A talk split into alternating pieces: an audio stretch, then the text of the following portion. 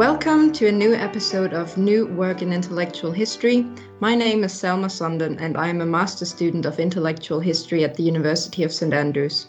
I'm delighted to be joined today by Dr. Karie Schultz, who is a researcher at the School of History at the University of St Andrews.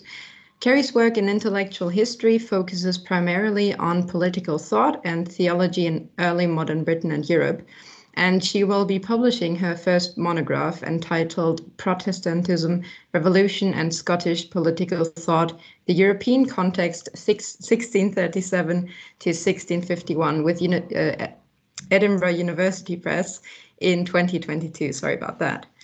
Um, today I'm talking to Karie about her current work in a Leverhulme project on 17th century student mobility from the British Isles to continental Europe before then going on to ask her about her forthcoming book. Welcome, Karie, and thank you so much for being with me today. Thanks very much for having me. Well, Karie, you currently work as a Leverhulme uh, Early Career Fellow on a project that's entitled British and Irish Students in Europe 1600 to 1660 Education and Identity. Could you tell us what lies behind that big title? Yes, so I think the title is actually going to get bigger because I've expanded this to the 17th century now, not just ending in 1660.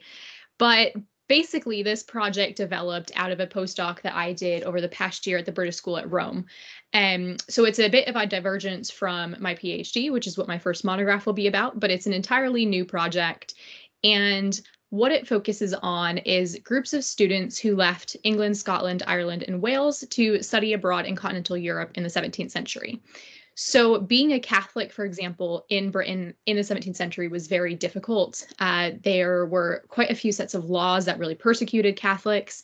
Um, universities in Britain required students to take a Protestant confession of faith if they wanted to attend. So, what this meant was that Catholic students had to go overseas if they wanted to receive a Catholic education. And so national colleges were set up in quite a few countries throughout continental Europe. So there were English and Scots and Irish colleges in Spain, in Italy, France, Germany, as well as the Low Countries. And what these allowed students to do is to come from the British Isles and to go study at these colleges. Some were seminaries, so they trained students particularly to become part of the Catholic, Catholic priesthood. Um, others functioned more as general educational institutions, but they were confessionalized, so students could go over and receive a Catholic education. So when I was in Rome this past year, I was looking at the Irish, English, and Scots colleges in Rome. I was looking through the archives sort of the institutional records to understand what students studied, what texts they engaged with, the sort of doctrines that they were taught, and then how this affected their confessional and their national identity formation. So these students are quite interesting because they're learning about a Catholic education. They're being trained either to be part of the priesthood or to serve the Catholic mission back home. Some would go on to be diplomats or take up other positions of political prominence. And so they're all engaged in this sort of confessional goal, a shared confessional um, trajectory for what they're doing after they leave the colleges. But these are also national colleges. And so there's very interesting tensions that play out. And so, for example, in the 17th century, the Catholic Church wants to consolidate the English and Scots colleges in Rome. And they heavily resist this because they want to di- maintain their distinctiveness. They want to say, well, we are English in Rome, we are Scots in Rome. And so these are very interesting institutions, I think, because they really show this tension between, well, we're all Catholics, we're all trying to share in a Catholicism, um, you know, spreading Catholicism but we also have a national distinctiveness that we want to maintain uh, while we're abroad. So that's what my postdoc focused on when I was in Rome. And then now that I've taken up a Leverhulme at St. Andrews, I'm expanding this over the next three years to compare Catholic students to Reformed students. So Reformed students didn't have to leave their uh, their education for the same reasons that Catholic students did. They could be trained at universities in England or Scotland, but many went abroad anyway. So we know that there are quite a few um, intellectual links between students from England, Scotland, and Ireland with universities in the German speaking lands or in the low countries. So I'm really interested in exploring the different experiences and studies of these students, both Catholic and Reformed from the British Isles, looking at what they're studying abroad, but then also at how this education and their time in a different country really contributes to their educational, their confessional, and their national identity formation. That sounds fascinating. Um, you're quite early in your research. I think you've just started. So, at this early stage, could you already give us an outlook on what you think will be kind of the structure and the main arguments of the research outcome, or is it too early to say?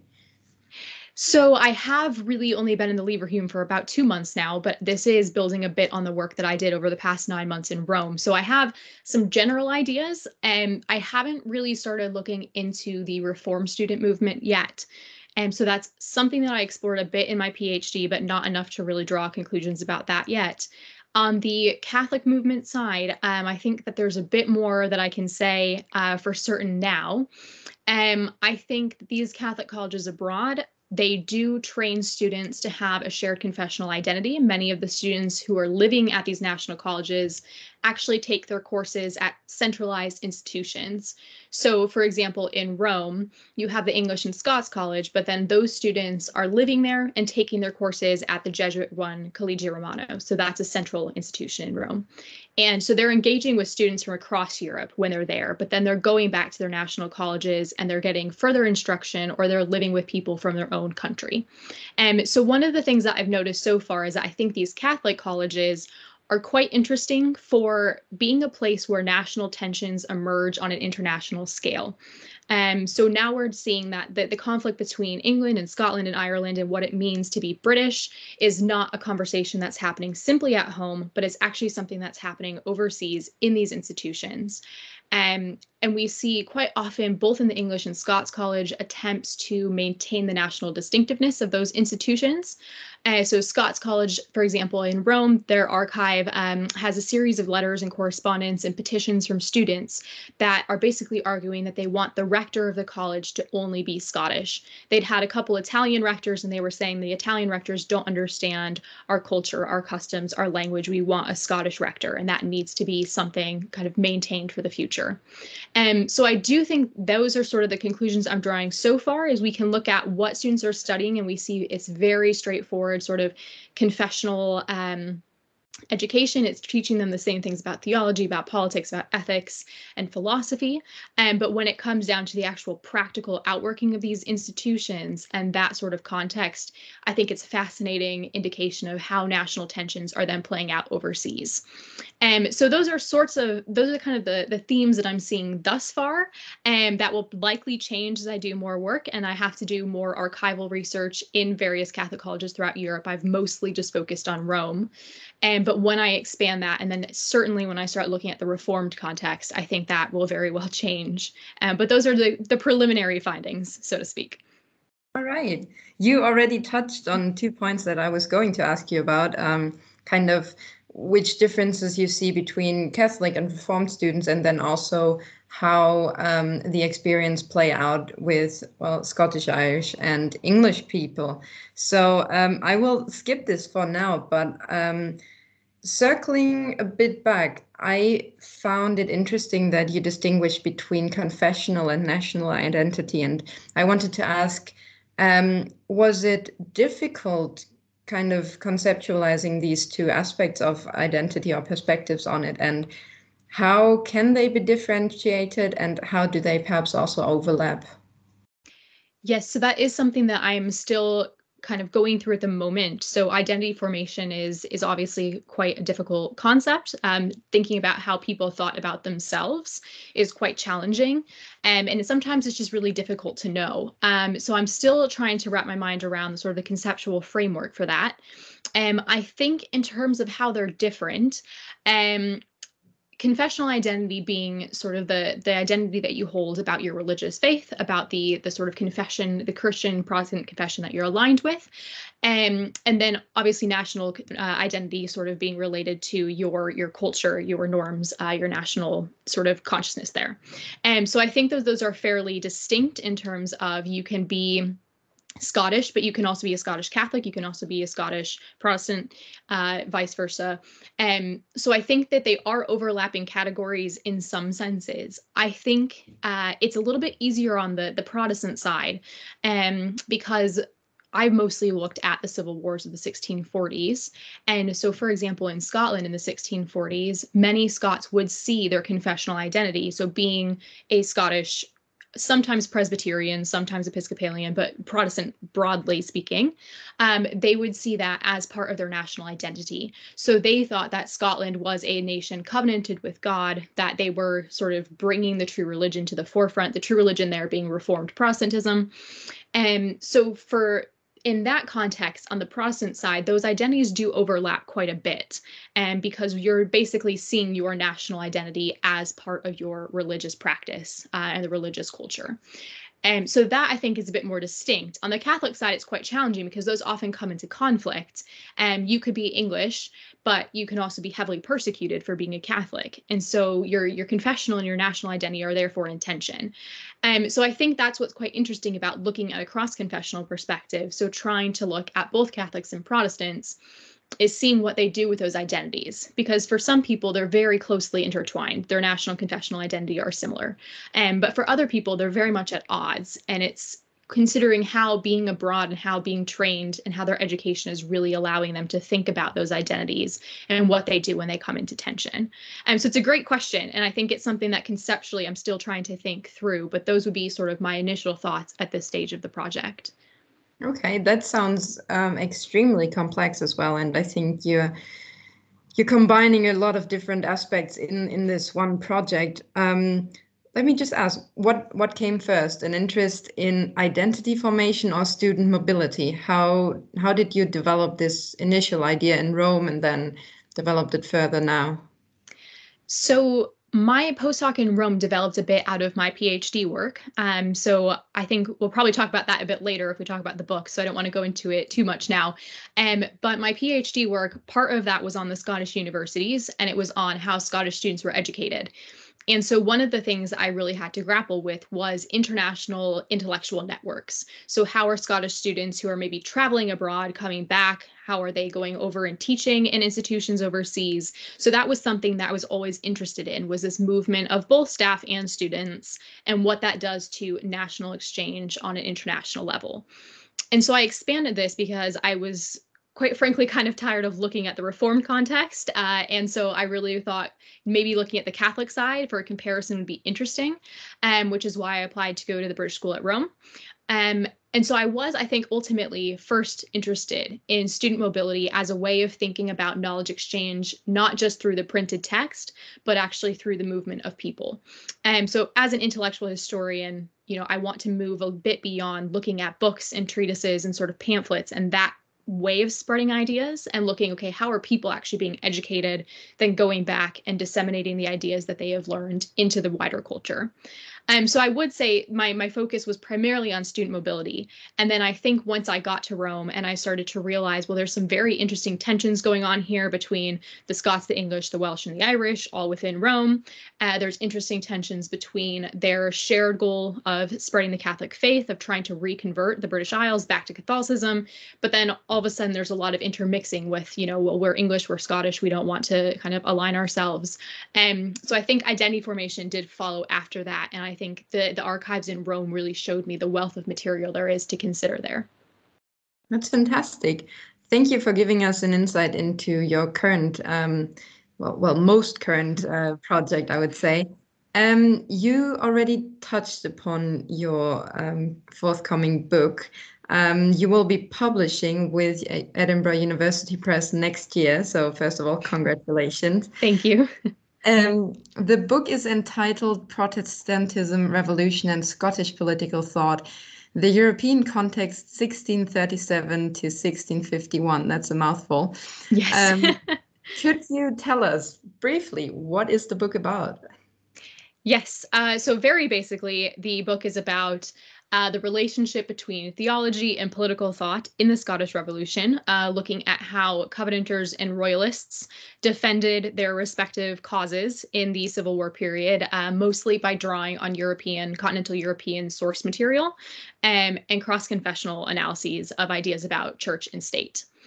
Um, so that's very basic kind of overview of it. Um, there's two main goals that I have with the book, one of which is to move away from thinking about Scotland as part of only a British context. Um, so there has been a lot of scholarship on how the Scottish experience of the Civil Wars was similar or different to England, um, how it fits into a Three Kingdoms narrative, uh, which I think is brilliant work. And but I wanted to move away from that a bit um, and start comparing Scotland to continental Europe. Um, and so one of the ways I've done this is look at the reception of both Catholic scholastic as well as Lutheran and Calvinist ideas about church and state in Scotland uh, considering how Scots were applying these ideas to their unique uh, ecclesiological context and to their ideas about the church and the state. And so that's kind of the main goal is to to shift that focus towards continental Europe and where the Scots align themselves in that sense. And then the second goal really is to bring theology and political thought together. Um, so for a long time, historians of the church and historians of political thought have sort of divided their labor. They've they've analyzed things separately, and that is changing. And I think there's a lot of really good work being done on religion and politics um, in this period. But that still tends to focus on how intellectuals are using verses from the Bible, for example, or narratives from the Bible. They're reading themselves into scripture. And I wanted to focus more on theology, so on ideas about church government, ecclesiology, um, and how that then impacts or informs political thought and vice versa. So that's yeah the, the overarching theme there, and then two of the sort of main thrusts of the work at this moment. That's great. It sounds like um, it really will contribute to both the field of intellectual history and then theology. Um, and and change something and uh, i'm hoping that it will um, as i understand and as you kind of hinted at before is that your doctoral research focused on political thought in the scottish revolution as well and situated scottish political ideas within their continental european context so does your book or rather in which way does your book uh, build on the findings of your doctoral research and what has motivated you to write on this particular subject? Well, other than the goals you just mentioned. Um, yes. So my my first monograph will be a revision, but pretty much significantly draws upon my PhD work. Um, so I'm turning the thesis into a book really. Um, and so a lot of it will remain kind of similar to the findings of my PhD. Um, I'm expanding it a little bit, adding in a bit more about two kingdoms theology and a couple other theological concepts. Um, but my main motivation in writing this was simply to try to give a new perspective on Scottish history that I think has been largely omitted from intellectual history. Um, one of the things that really bothered me as I was starting my PhD and I was doing this initial research was that the Scots are often portrayed in this period as holy war advocates, as radical religious militants, um, especially compared to English, uh, their English counterparts at the time. So a lot of historians, especially of political thought, were basically saying that the English were using legal constitutional arguments. They were very founded in sort of secular political ideas when they were defending resistance to the king. And the Scots were just going crazy defending the true religion and were just advocating holy war. Um, and that really bothered me. Um, and so, what I wanted to do was actually look at Scottish political thought more seriously um, and, and still take account that they are very much advocates of the true religion. They are advocating resistance to defend that but also in a continental European context, they're not that unusual for the time. And the arguments they're advancing are fairly similar to, you know, Lutheran, Calvinist, and Catholic scholastic ideas about church and state. Um, so that was the main motivation, really, is to try to situate Scotland in a continental European context to, I think, undo some of those characterizations about the Covenanters, particularly as sort of radical religious militants, and really reassess what it means to fight a war for religion in the period and to take religion as a, a serious motivation for warfare. There's a lot of different aspects coming together there. Um, how did you go about structuring the book? Um, what what is the what's the outline there? Yes. Uh, so the first chapter is about Two Kingdoms theology, um, because I think that's a really important intellectual framework for how Scots are thinking about their world at the time. Um, so, one of the big divides in intellectual history for the early modern period, at least, is what is quote unquote secular uh, and what is religious. And so a lot of scholars will think about arguments that draw on law or ideas about the civil state as being secular. And so what I wanted to show in the first chapter was actually they're thinking about the world as part of two kingdoms. And that doesn't mean that your temporal kingdom or your civil state is secular by any means. And so the first chapter is really about two kingdoms theology and how that sets up the way that Scots are thinking about their world, about the relationship between church and state, uh, as well as the relationship between ecclesiastical and uh, civil authorities. So after that um, kind of opening framework, I've got a chapter on royalist political thought. So how people who support the king um, are thinking about civil authority, are thinking about uh, the legitimacy of resistance in the civil state. Then that's followed by a chapter about covenanting political thought um, and primarily how the covenanters are actually drawing on Catholic scholastic legal theory uh, to make their arguments for resistance.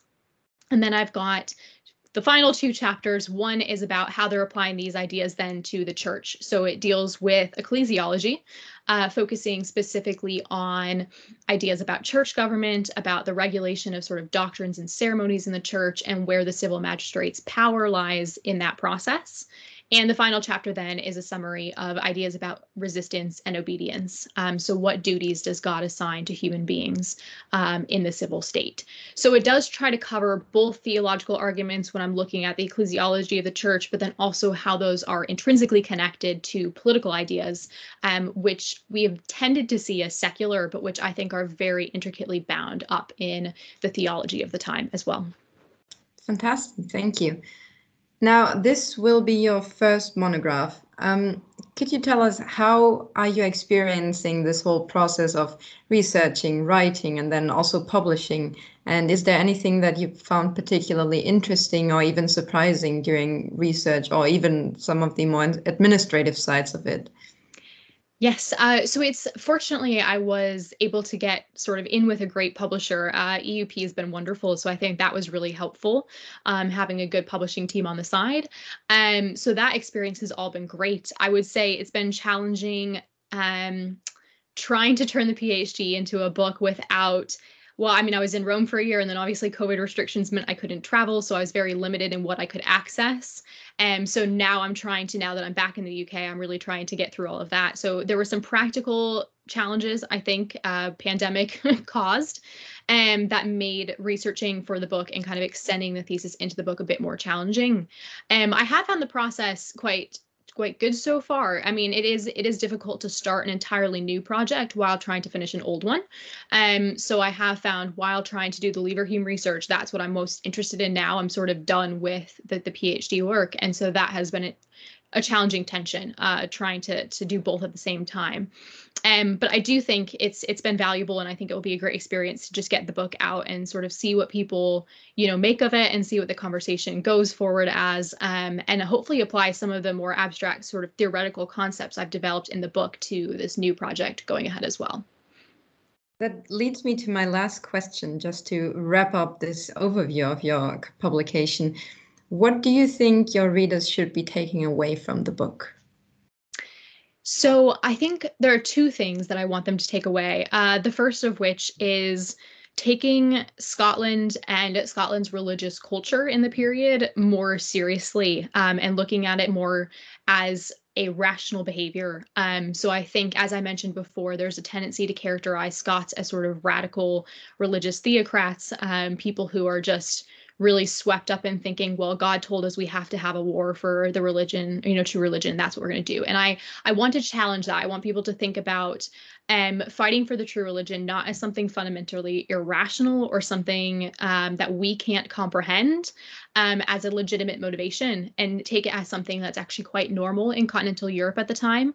Um, and it's I think just shifting that paradigm of the way that we treat early modern religion, um, I think is is one of the main goals. And I would also like people to perhaps take away thinking about Scotland not just in a Three Kingdoms context, but thinking more about it in a continental Europe context. And so there's been a lot of scholarship that really orient uh, orients English intellectuals in their European context, but I think in the Scottish context, we still have quite a lot of work to do in that field. Um, and there's been amazing scholarship about the movement of Scots abroad and you know people who are merchants or people who are exiles overseas. And but now looking, I think at what's the intellectual connection, what are those intellectual networks, I think is is valuable as well. And um, so there's I'm hoping people take away quite a few different things, but I think if those were the main ones I could point to, I would say I would say that. Well, I am most certainly looking forward to the uh, book's publication, and then um, I'll see. I'll see what comes across for the reader. But um, I want to thank you again for taking the time today uh, to speak with me. I wish you good luck in your current project and with the publication. It's been really interesting, and um, I hope to see you or hear you again next time. Thank you very much.